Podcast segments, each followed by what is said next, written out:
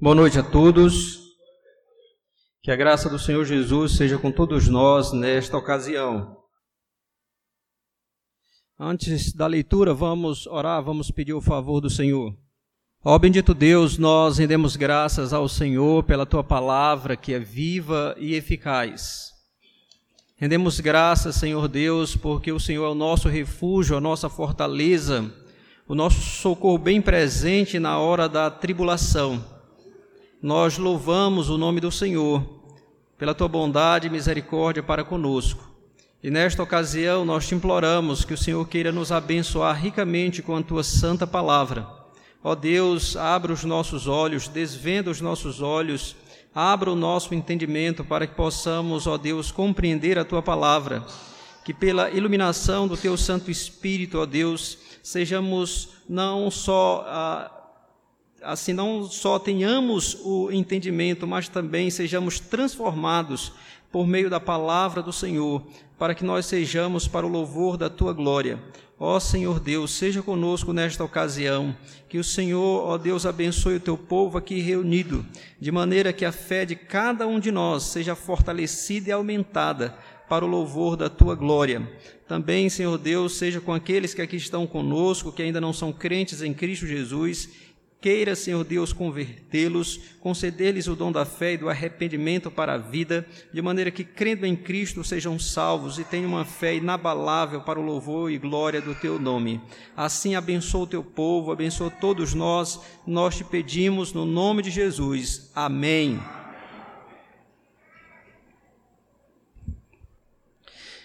Salmo de número 46, a partir aí do título em itálico, que diz assim: Ao mestre de canto dos filhos de Coré, cântico. Deus é o nosso refúgio e fortaleza, socorro bem presente nas tribulações. Portanto, não temeremos, ainda que a terra se transtorne e os montes se abalem no seio dos mares. Ainda que as águas tumultuem e espumejem, e na sua fúria os montes se estremeçam. Há um rio cujas correntes alegram a cidade de Deus, o santuário das moradas do Altíssimo. Deus está no meio dela, jamais será abalada. Deus a ajudará desde antemanhã. Bramam nações, reinos se abalam, ele faz ouvir a sua voz e a terra se dissolve. O Senhor dos exércitos está conosco, o Deus de Jacó é o nosso refúgio. Vinde, contemplai as obras do Senhor, que assolações efetuou na terra. Ele põe termo à guerra até aos confins do mundo. Quebra o arco e despedaça a lança, queima os carros no fogo. Aquietai-vos e sabei que eu sou Deus. Sou exaltado entre as nações, sou exaltado na terra. O Senhor dos exércitos está conosco, o Deus de Jacó é o nosso refúgio. Amém. Que Deus aplique a sua palavra ao nosso coração, irmãos, nesta ocasião. Meus irmãos, nas últimas semanas, o assunto que tem dominado as redes sociais, as mídias, e as conversas, inclusive, tem sido, sem dúvida alguma, o coronavírus, o novo coronavírus, enfim, esse vírus que tem trazido pânico a muitas pessoas e alarmado o mundo. E me parece que há dois extremos aí nessa questão, no tocante a esse acontecimento. Existem aqueles que, de fato, estão em pânico, estão numa situação assim desesperadora e propagando esse pânico. Por outro lado, existem aqueles que estão fazendo pouco caso da questão, de uma questão que é grave, que inclusive nós sabemos pelos meios de comunicação que na China muitas pessoas morreram, na Itália também, e a coisa está se espalhando pelo mundo. Então, parece que existem esses dois extremos. Alguns desesperados, preocupados excessivamente, e entrando em pânico e propagando esse pânico. Outros fazendo pouco caso. Como, irmãos, nós, crentes em Cristo Jesus, que professamos fé no Deus soberano, o único Deus vivo e verdadeiro, que trouxe à existência o universo e tudo o que nele há, que governa, que controla todas as suas criaturas, as ações delas, a história, é Senhor da história. Nós que professamos essa fé, como nós devemos nos portar nessas horas difíceis? Irmãos, eu acredito que um dos textos que nos apresentam as principais respostas a isso é este texto aqui, o Salmo de número 46. Esse salmo é um salmo, meus queridos, que a ênfase dele é sobre a presença de Deus com o seu povo. É sobre como faz grande diferença confiar verdadeiramente em Deus e descansar nele nas horas difíceis, nas horas de adversidades. O salmo concentra-se no Senhor, naquilo que Ele é para o seu povo. E nós vemos, irmãos, que este salmo, ele é um salmo maravilhoso para esse momento em que o mundo está desesperado, como nós devemos agir. Então, ele nos mostra o caminho, o que nós devemos fazer. É claro, nós devemos, hoje eu não vou trabalhar a questão de cuidados pessoais, de higiene e tudo mais. Esses cuidados básicos todos nós devemos tomar, mas eu quero pensar numa coisa principal e naquilo que o Salmo nos ensina, que é exatamente fazer de Deus o nosso refúgio, a nossa fortaleza e esperar nele, ou dele, o socorro, a ajuda, o suprimento necessário. Este salmo, irmãos, inclusive, foi o que inspirou Martinho Lutero a escrever o hino que nós cantamos, Castelo Forte. Então, baseado neste salmo, olhando para este salmo, ele compôs Castelo Forte e aquele hino maravilhoso que nós cantamos. A estrutura, é importante olhar, irmãos, para este salmo. Eu queria que vocês entendessem o seguinte. A primeira coisa que nós precisamos entender aqui é que os salmos, eles são músicas. Então, eles foram feitos para serem cantados pelo povo de Deus no culto a Deus. Então, são músicas. E pensando nisso, ou com isso em mente, eu queria que vocês observassem a estrutura do salmo. Nós podemos perceber que esse salmo inicialmente tem uma declaração: Deus é o nosso refúgio e fortaleza, socorro bem presente nas tribulações. E essa declaração de fé, de confiança, ela se repete, por exemplo, no versículo 7, só que de uma maneira resumida: o Senhor dos exércitos está conosco, o Deus de Jacó é o nosso refúgio. E no final, no versículo 11 também: o Senhor dos exércitos está conosco, o Deus de Jacó é o nosso refúgio. Então nós temos aí como que uma estrofe do hino, como que o refrão de um hino, em que se repete isso, e a ênfase está exatamente nesse fato de que o Senhor está conosco, Ele é a nossa fortaleza, Ele é o nosso refúgio. Então, nós precisamos descansar nele. E cada refrão desse, ele está ligado a uma parte do hino. Por exemplo, no versículo 1, ele abre a primeira parte do hino até o versículo 4. Até o versículo 3. Do versículo 4 até o versículo 7, nós temos a outra parte do hino sendo encerrada, essa parte, com essa declaração ou com esse refrão. E depois, do versículo 8 até o 11, nós temos a última parte do salmo, fechando também novamente com esse refrão: o Senhor dos exércitos está conosco, o Deus de Jacó é o nosso refúgio. Então vejam que claramente a intenção do salmista é chamar o povo de Deus para confiar em Deus, para pôr a sua fé, a sua confiança e descansar no Deus que é Todo-Poderoso, o Senhor dos Exércitos. Então, esse é o chamado aqui para o povo de Deus. E a nossa abordagem aqui, irmãos, nesta noite, que eu queria fazer deste salmo, ou neste salmo, é a seguinte: eu queria olhar com vocês, primeiramente, a esse refrão, que nós considerássemos esse refrão, logo no versículo 1, versículo 7 e 11, mas especialmente versículo 1.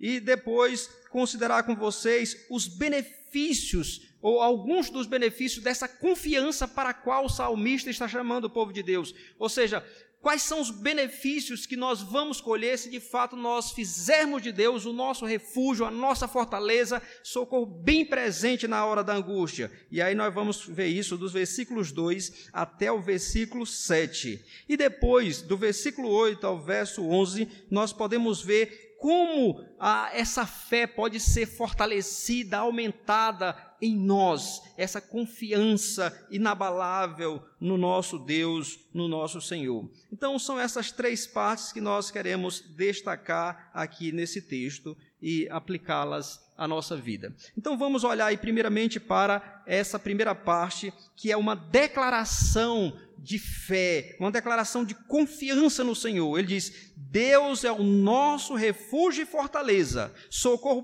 bem presente nas tribulações.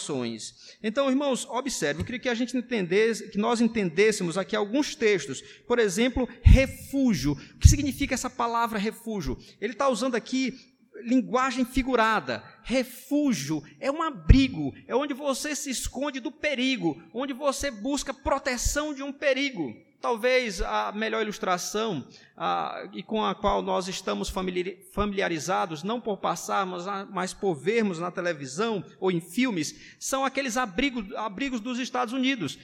Naquelas regiões dos Estados Unidos onde acontecem furacões, tufões com alguma frequência, as casas têm um abrigo subterrâneo, de maneira que quando se anuncia que vem um furacão, eles então colocam alimento lá naquele abrigo, entram e fecham, e aí o furacão vem e destrói tudo. As casas lá são geralmente construídas de madeira, e aí quando ele sai está só a bagaceira, tudo quebrado, madeira para todo lado, mas eles estão intactos, porque eles se abrigaram num refúgio seguro, num local seguro. Então, a ideia aqui é de Deus ser o nosso abrigo, o lugar onde nós temos proteção, o lugar onde o povo de Deus encontra segurança.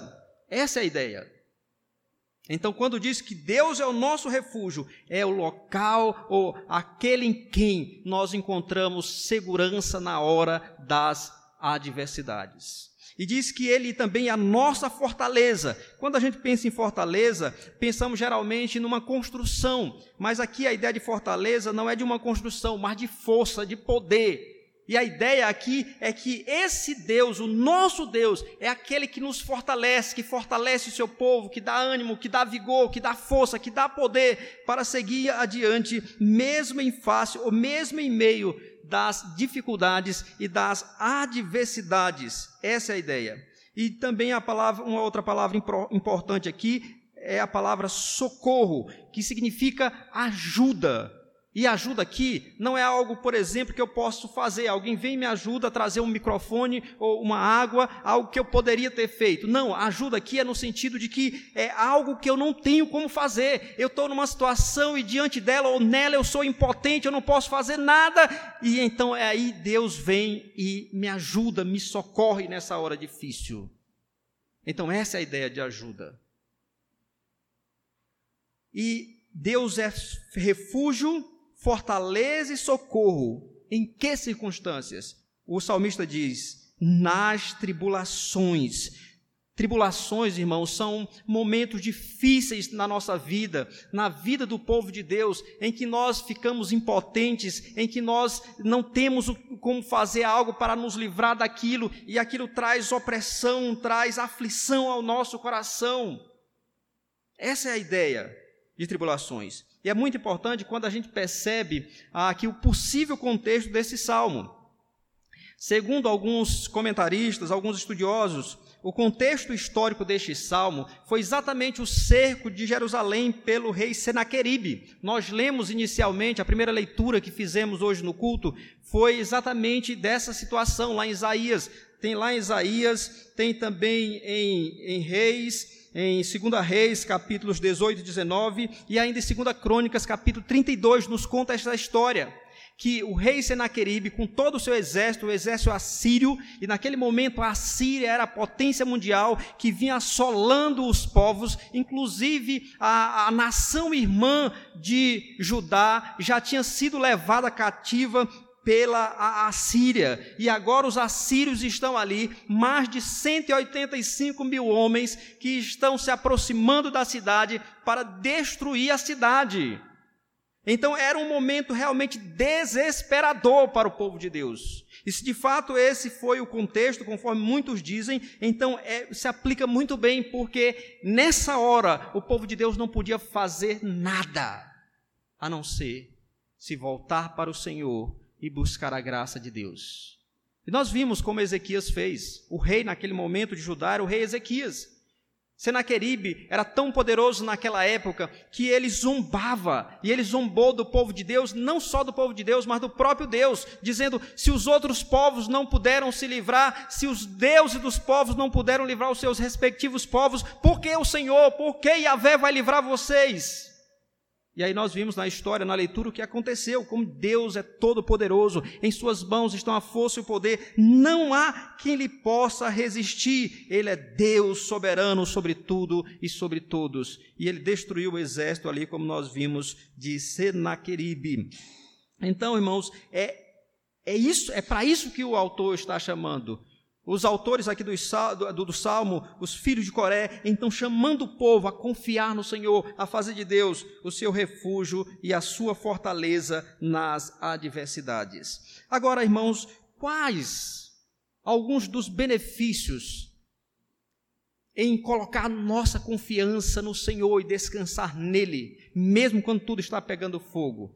Então, eu queria observar com vocês aqui alguns benefícios dessa confiança firme e forte no Senhor. Observe aí do versículo 2 até o versículo 7, primeiro os versículos 2 e 3, que dizem assim, ó: portanto, não temeremos, ainda que a terra se transtorne e os montes se abalem no seio dos mares, ainda que as águas tumultuem e espumejem.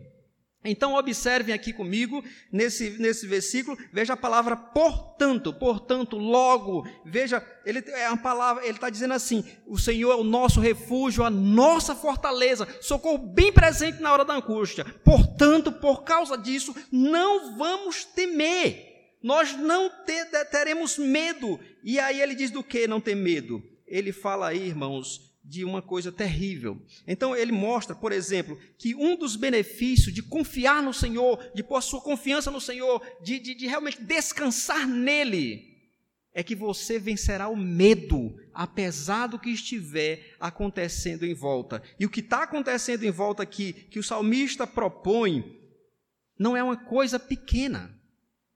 Por exemplo, aqui o que nós temos é um terremoto e um maremoto, não local, não numa cidade, não uma coisa pequena. Aqui, não sei se vocês lembram, na nossa região, houve um terremoto, acho que foi para o lado do Ceará, para lá, e aí houve algumas poucas casas, racharam a coisa, e o pessoal foi para o meio da rua, já houve um certo desespero. Ele não está falando de uma coisa assim, nem daquilo que acontece às vezes no Japão e algum outro lugar assim, mas o que ele está falando aqui é: ainda que haja um terremoto e um maremoto de proporções universais.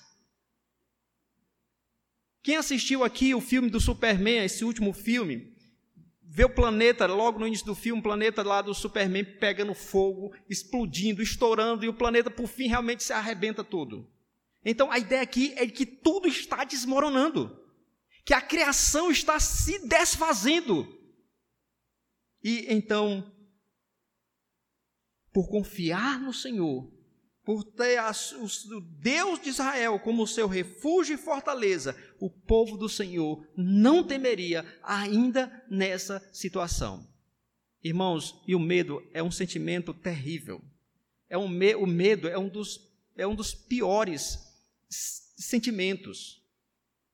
Vejam, por causa do medo, uma pessoa que está num prédio, quando o prédio está pegando fogo aqui embaixo, o fogo ainda nem chegou lá em cima, a pessoa pula de desespero, de medo, de pavor. Ela pula, ela fica, ela não raciocina direito. Tão ruim esse sentimento. Esse sentimento, o medo, às vezes, faz com que vejamos coisas que não existem. Por exemplo, se você está caminhando no escuro e você está com medo, tem apenas tem pouca luz, você vê uma sombra lá na frente, quando você olha, você já imagina coisa, é um bicho, é um monstro, às vezes é só uma sombra, porque o medo faz isso. Mas ele está dizendo, vejam que coisa incrível aqui. Ele está dizendo que se de fato o Senhor Deus é o nosso refúgio, a nossa fortaleza, e é dele que nós esperamos o socorro, ainda que a terra se desfaça, esteja se desfazendo, os prédios estejam caindo, a terra esteja se movimentando, os montes nos seios dos mares, ou seja, está havendo realmente uma coisa, uma catástrofe planetária, mundial, não temeremos.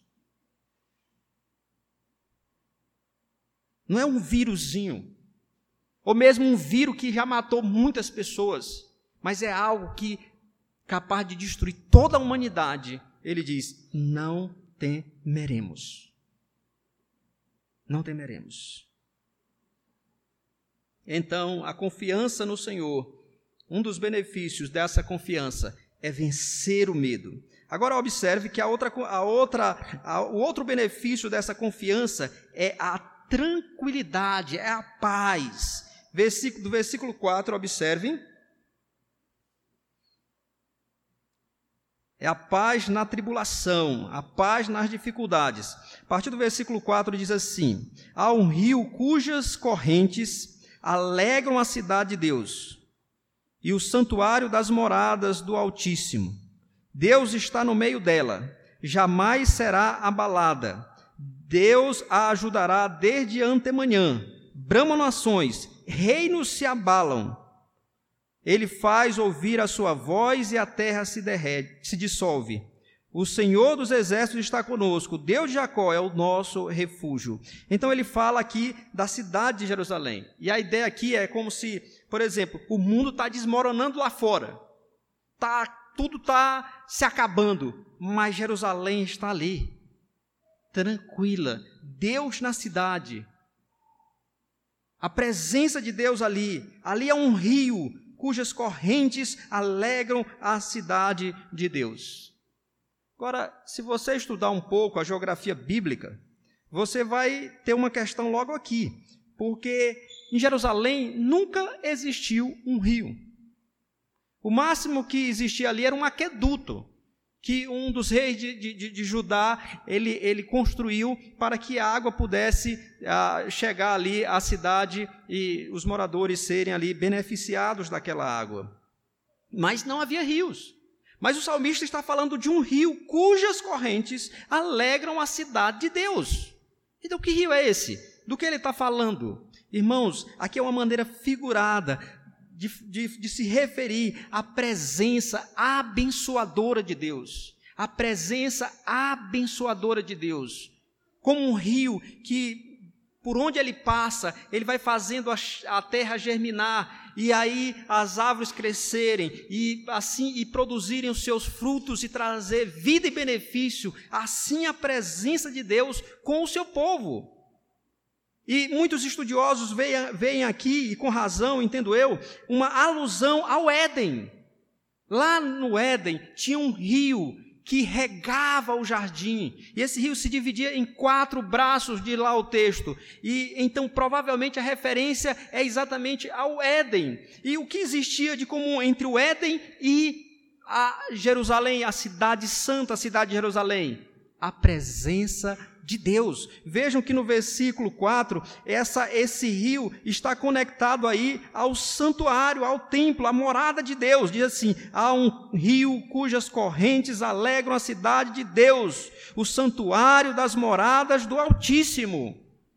Então veja que aqui a ideia é da presença abençoadora de Deus. E o interessante é que a Bíblia, em outros locais, também vai fazer essa mesma conexão. Se você abrir lá no livro de Ezequiel, capítulo 37, lá fala de um rio que flui do templo. E se você olhar na Nova Jerusalém, lá no capítulo 22 de Apocalipse, você vai ver que tem um rio que corta ali a cidade. Então, tudo isso mostra-nos que o que ele está falando aqui é da presença de Deus com o seu povo. E quando Deus está no meio dela, ela não será abalada, porque Deus a ajuda desde antemanhã. E essa palavra antemanhã, ela é usada também lá no Êxodo, quando Deus bem cedo ajudou o povo de Deus, protegendo o seu povo, guardando o seu povo e destruindo ali os egípcios. Então, quando Deus está no meio da cidade, quando Deus de fato é o refúgio e a fortaleza para o seu povo vive em tranquilidade, ainda que tudo esteja desmoronando. Essa é a ideia. Essa é a ideia do texto. Veja que o texto, inclusive, encerra. O versículo 7 encerra a estrofe dizendo: o Senhor dos exércitos está conosco, o Deus de Jacó é o nosso refúgio. Então, vejam, observem, enquanto Jerusalém está tranquila, enquanto o povo de Deus está tranquilo, mesmo em face das dificuldades, observem o que acontece no verso 6 com o mundo, com as outras nações, com os povos. Bramam nações, reinos se abalam. Ele faz ouvir a sua voz e a terra se dissolve. Então, desesperar-se é uma atitude do mundo, dos que não conhecem a Deus, daqueles que não conhecem o Deus de Israel. Mas o povo de Deus tem que fazer do seu Deus, o único Deus verdadeiro, fazer dele o refúgio e fortaleza, socorro bem presente na hora da tribulação. E aí então o medo será vencido e a tranquilidade e a paz reinará em nosso coração. Essa é a ideia. Nós podemos até pegar um exemplo.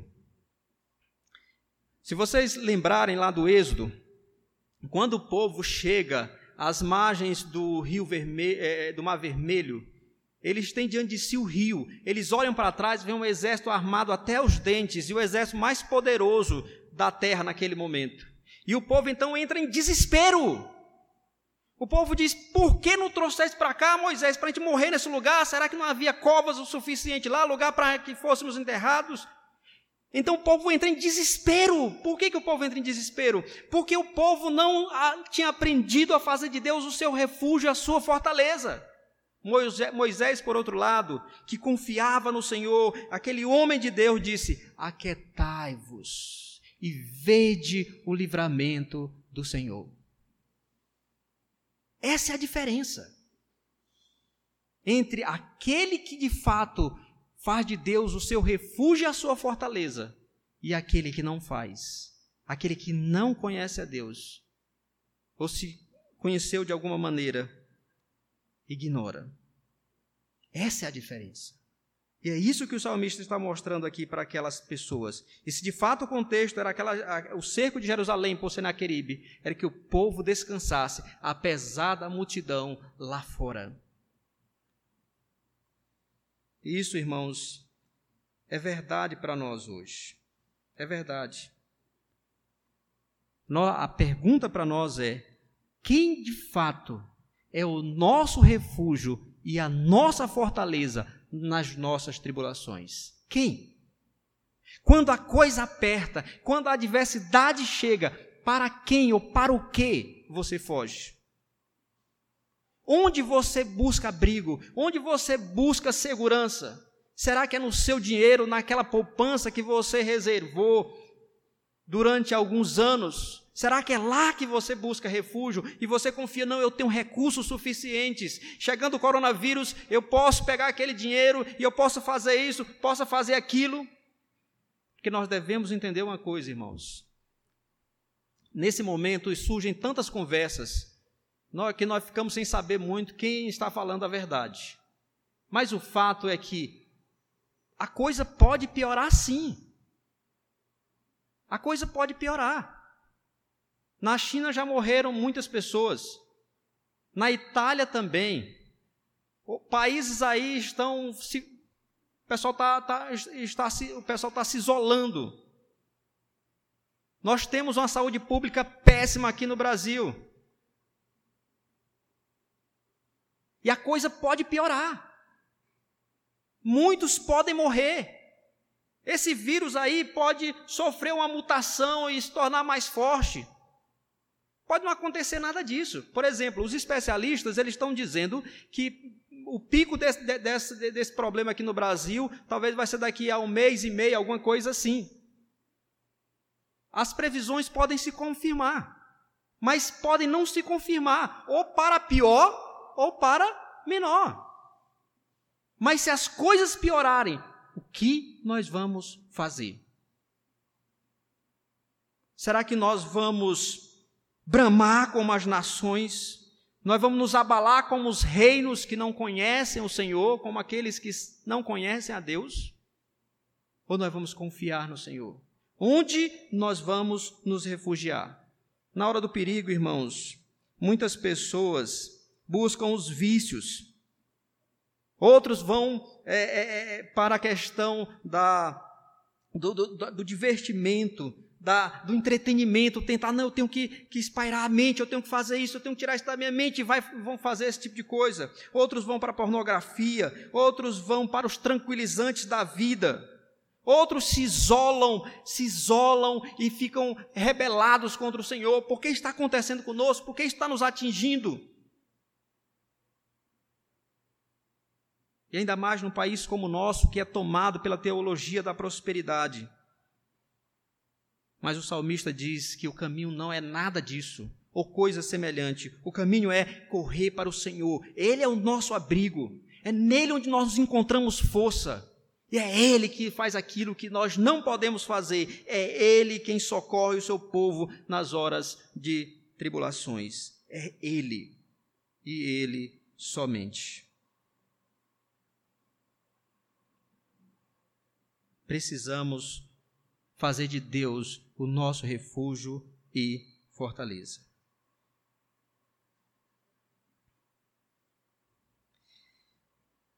E aí você vai dizer, eu queria ter uma fé assim, pastor. Eu quero ter uma fé firme e inabalável. Eu quero ter uma fé dessa que, conforme essa declaração nos mostra, que ainda que os montes, ainda que a terra se transtorne, os montes se abalem nos seios do mares, ainda que aconteça toda essa coisa, eu quero permanecer firme no Senhor. Como fazer isso? É a mesma coisa que eu quero, irmãos. Sou pecador como qualquer um de vocês. E o que eu quero é que minha fé seja cada vez mais inabalável, cada vez mais firme no nosso Deus. Nós devemos caminhar para isso. E o salmista nos ajuda como fazer isso. A partir do versículo 8, do versículo 8 até o verso 11, nós temos aí um convite do salmista a exatamente ter a nossa fé fortalecida e estimulada. O salmista convidando o povo de Deus para que, de fato, a sua fé fosse fortalecida no Senhor. Ele diz assim, vinde contemplai as obras do Senhor, que assolações efetuou na terra. Ele põe termo à guerra até os confins do mundo, quebra o arco e despedaça a lança, queima os carros no fogo. Aquietai-vos e sabei que eu sou Deus, sou exaltado entre as nações, sou exaltado na terra. O Senhor dos exércitos está conosco, o Deus de Jacó é o nosso refúgio. Então, observem ele fazendo um convite para o povo de Deus, para que eles contemplassem a obra do Senhor. Eles, então, cheios de fé, pudessem aquietar-se. Versículo 10. Eles pudessem ficar tranquilos naquela hora. Então, eles precisavam exatamente de um estímulo para que pudessem ter a sua fé fortalecida. Esse é o convite para o povo de Deus. Os comentaristas, eles se dividem aqui quanto a esse convite. Nós temos aí principalmente dois grupos. Um grupo de comentaristas, eles falam acerca de que o povo de Deus devia olhar para o passado. Israel, ali naquela situação difícil, deveria olhar para o passado, ver aquilo que Deus havia feito na história e então se fortalecer no Senhor, descansar em Deus e então passar por aquela tribulação difícil, descansando em Deus Todo-Poderoso. E aí, Israel tinha muitas ocasiões para as quais ele podia olhar. Muitas. Por exemplo, não muito tempo antes desse período, Tem um episódio lá com Josias, que viveu algum tempo antes do rei Ezequias, antes desse período aqui, antes dos filhos de Coré. Isso está lá em 2 Crônicas, capítulo 20. Lá também uma situação extremamente difícil. Josias estava ali, rei de Judá, e 3 povos se uniram para destruir a cidade de Jerusalém, para destruir o povo de Judá. E esses 3 povos vinham unidos juntos para fazer a destruição. E aí, então, Josias, ele foi ao templo e ele orou ao Senhor e pediu: Senhor, o Senhor prometeu a Abraão que nos daria essa terra, o Senhor prometeu que estaria conosco, o Senhor é o juiz de toda a terra, será que o Senhor não fará justiça agora? Esses povos, quando nós viemos lá do Egito, nós não maltratamos esses povos e agora eles estão se colocando contra nós. Senhor, nós não podemos fazer nada agora, não há poder em nossas mãos para lidar com isso, mas os nossos olhos estão postos em Ti, Senhor. E o Senhor, então, refúgio e fortaleza, bem presente na hora da angústia, mandou a mensagem: vocês não vão precisar levantar um dedo. O Senhor levantou uma contenda entre esses povos, eles mesmos se destruíram. E quando Israel foi lá, o que havia eram cadáveres e os bens a serem pegos pelo povo. Porque Deus é o nosso refúgio e fortaleza. Israel, então, podia olhar para tantas outras ocasiões, o período dos juízes, quantas vezes o povo está massacrado, oprimido, clama a Deus, e Deus, sendo refúgio e fortaleza, levanta o libertador e tira o povo daquela situação. Mas o principal evento para o qual Israel podia olhar e devia olhar era para o Êxodo. O Êxodo. Povo escravizado durante 400 anos. Deus, em cumprimento à sua promessa, sendo um Deus fiel, levanta Moisés e, através de Moisés, liberta com mão poderosa e braço estendido o seu povo dali. Então Israel podia olhar para esse evento, ou para esses eventos, especialmente para o Êxodo, e sentir-se fortalecido. Ver o favor, a graça de Deus para com o seu povo no decorrer da história e se fortalecer naquele momento presente e aquietar-se diante do Senhor. Ele poderia fazer isso. Essa verdade, irmãos, também se aplica a nós.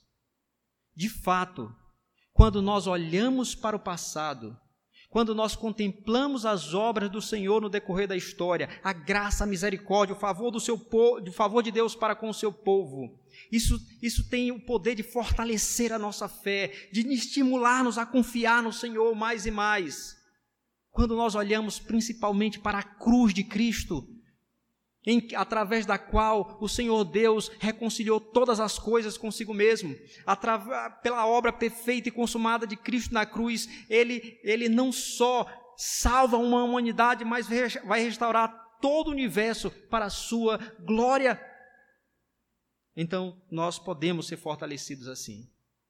Mas, como eu disse, há 2 grupos, e parece que o segundo grupo está com a razão, porque o segundo grupo aqui, irmãos, ele vai dizer o seguinte, que na verdade esse convite aqui, o segundo grupo que eu estou falando, o grupo de comentaristas, um grupo diz que eles deviam olhar para o passado.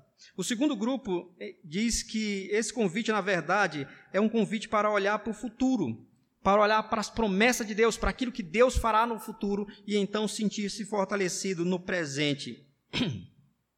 E aqui, a palavra contemplai é importante nesse sentido, porque a palavra contemplai, ela está muito ligada, essa palavra aqui no hebraico, está muito ligada aos profetas. E então, a ideia seria que contemplar aqui é contemplar profeticamente, contemplar aquilo que Deus fará no futuro a favor do povo de Deus. Essa é a ideia. E por que eu acho que essa provavelmente é a melhor interpretação, porque no versículo, observem comigo, no versículo 9 nós temos uma paz que não é uma paz local, mas é uma paz que nos parece mundial, estabelecida pelo Senhor, que diz: Ele põe termo à guerra até aos confins do mundo, quebra o arco e despedaça a lança, queima os carros no fogo. Aquietai-vos e sabei que eu sou Deus. Sou exaltado entre as nações, sou exaltado na terra. Então aqui a ideia parece de uma paz universal. Deus vai acabar com todo o conflito. Deus vai acabar com toda a adversidade. E a paz reinará de forma absoluta. Então aqui, se é essa a interpretação, aí talvez você diga assim, mas bem, mas ele falou aqui no versículo 8 de efetuou, e efetuou está no passado, assolações que o Senhor efetuou. E aí esses comentaristas vão dizer assim, efetuou aqui, embora esteja no passado, mas está falando de coisas futuras. É porque a coisa é tão certa que se usa no passado. Como por exemplo, se fala na Bíblia de do cordeiro que foi morto antes da fundação do mundo. Por quê? Porque a morte de Cristo era tão certa na história, no tempo que se fala que ele foi morto antes da fundação do mundo.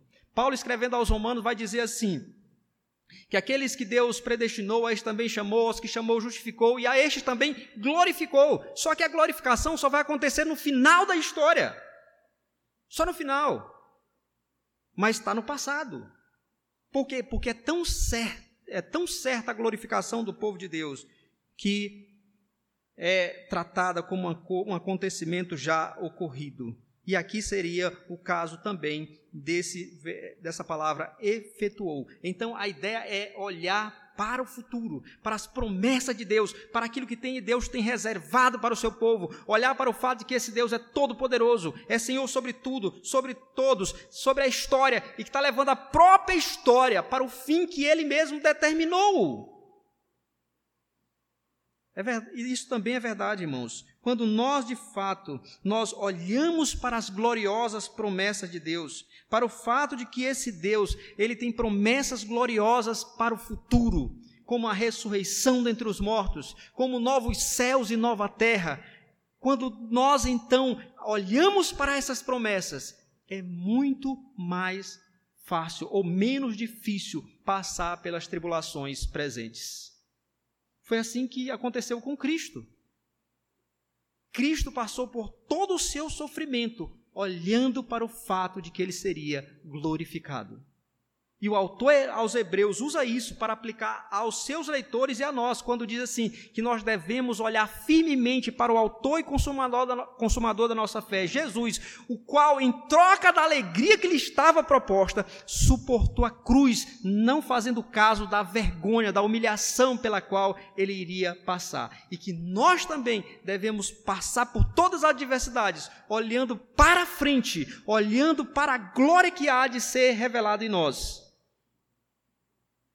E seria isso que o salmista estaria chamando os israelitas ou os judeus para olhar para isso, para essa glória futura.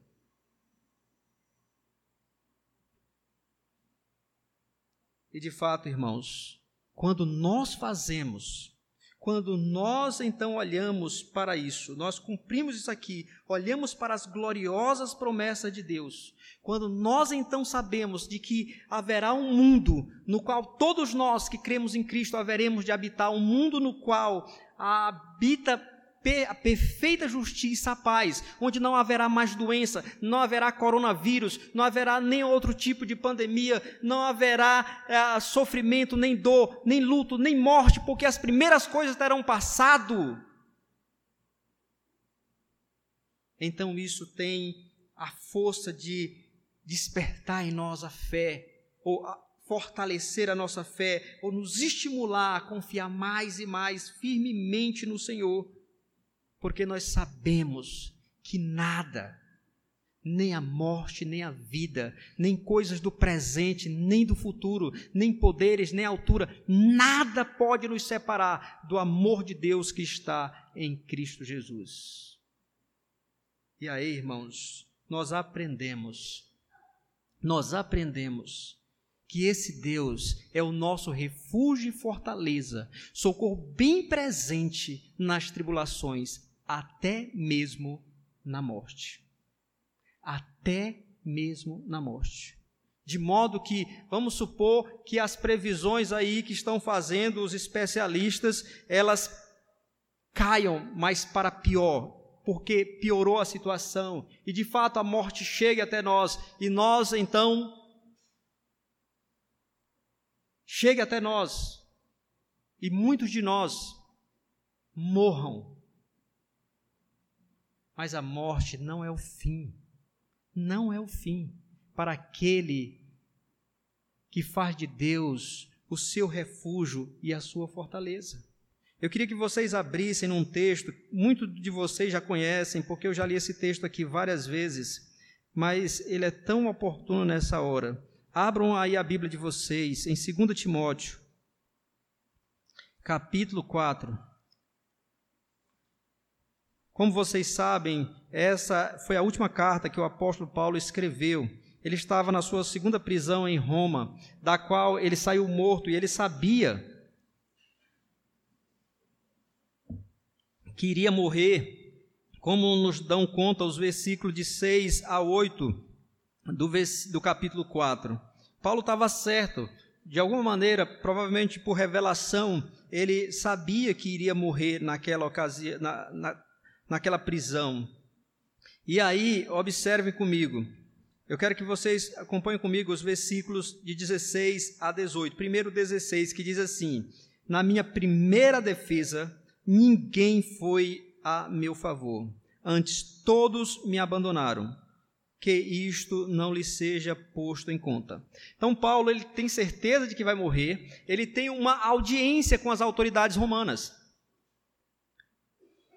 Tem uma audiência com as autoridades romanas. E aí pense nesse homem, talvez seja agora que vão decidir a minha morte, a minha execução. E aí ele vai para lá. Quando ele chega lá, que ele olha no auditório, ele não vê nenhum rosto conhecido, nenhum sequer. E uma das características do ministério do apóstolo Paulo, se você olhar na Bíblia, nas suas cartas, é que o Paulo, ele trabalhava sempre em equipe. Ele tinha equipes. Olhem depois para Romanos capítulo 16, que ele faz uma lista lá, fulano de tal, meu cooperador, me ajudou muito no ministério, e ele vai falando de várias pessoas que cooperaram com ele na obra do reino de Deus, e assim ele faz em várias de suas cartas. Mas quando ele chega ali naquela audiência, da qual ele poderia sair dali para a guilhotina, não vê nenhum rosto, todos me abandonaram.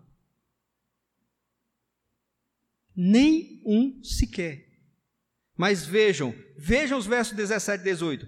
Mas o Senhor me assistiu e me revestiu de forças, para que por meu intermédio a pregação fosse plenamente cumprida, e todos os gentios a ouvissem, e fui libertado da boca do leão. O Senhor me livrará também de toda obra maligna, e me levará salvo para o seu reino celestial.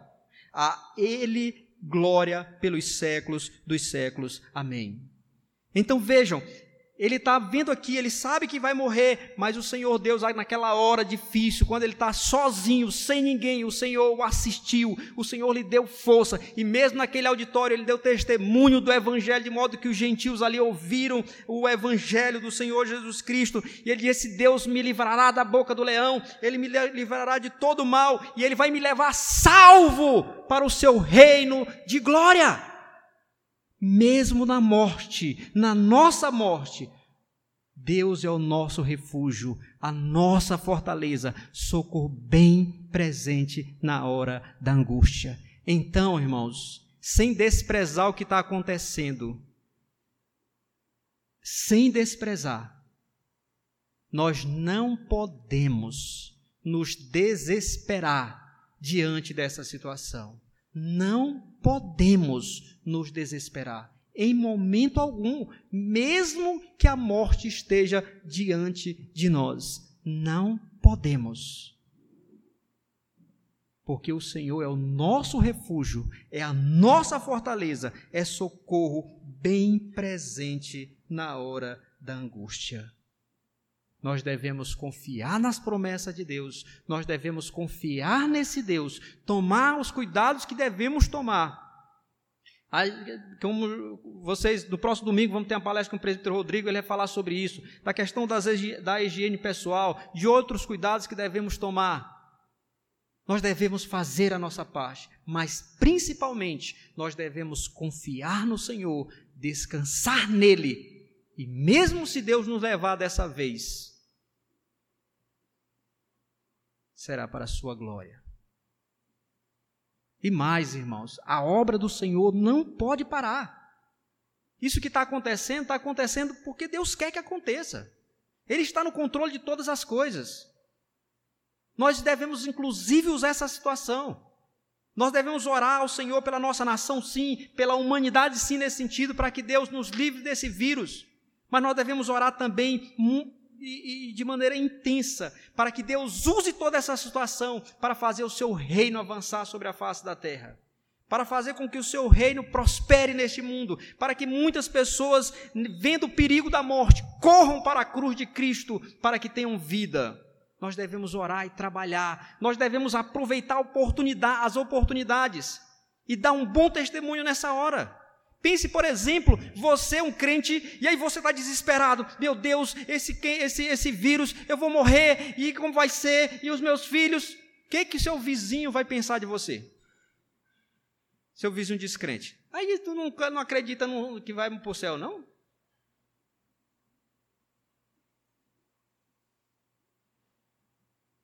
Nós devemos dar um bom testemunho, aproveitar nessa hora em que os descrentes estão desesperados, mostrar para eles que em Cristo existe vida, que aquele que está com Cristo pode dizer, nem morte, nem vida, nem anjos, nem principado, nada pode nos separar do amor de Deus que está em Cristo Jesus, nada. Então, irmãos, precisamos confiar e descansar no Senhor. A você que não é crente, eu queria falar especificamente a você agora. O maior problema da humanidade nunca foi epidemias, pandemias, seja lá o que for, nesse sentido. Não é o maior problema da humanidade. O maior problema da humanidade nem é mesmo a morte física. O problema da humanidade é a causa disso. E a consequência maior dessa causa, a causa é o pecado, é a desobediência do homem, é a rebeldia do homem contra Deus. E a consequência pior é o inferno, é morrer sem Cristo. Isso é o pior. Mas Deus deu a solução, e a solução é Cristo Jesus. É aquele que é a solução do pecado, é o Cordeiro de Deus que tira o pecado do mundo, é aquele que veio este mundo para nos livrar da ira vindoura, do inferno. Ele é a solução. Portanto, crê em Cristo, arrependa-se dos seus pecados, para que Ele seja também para você refúgio e fortaleza, socorro bem presente na hora da tribulação. E quanto a nós, irmãos, nós não podemos nos esquecer de uma coisa, que Deus só é nosso refúgio e fortaleza, Ele só é nosso socorro bem presente na hora da tribulação, porque lá na cruz, o Senhor Jesus Cristo não teve refúgio, o Senhor Jesus Cristo não teve essa fortaleza. Ele sofreu sim o inferno na cruz. Ele sofreu a ira de Deus, para que Deus fosse para nós refúgio e fortaleza. Então esse benefício nos vem da obra perfeita e consumada do nosso Senhor e Salvador Jesus Cristo. Porque Ele bradou lá na cruz dizendo, Deus meu, por que me desamparaste?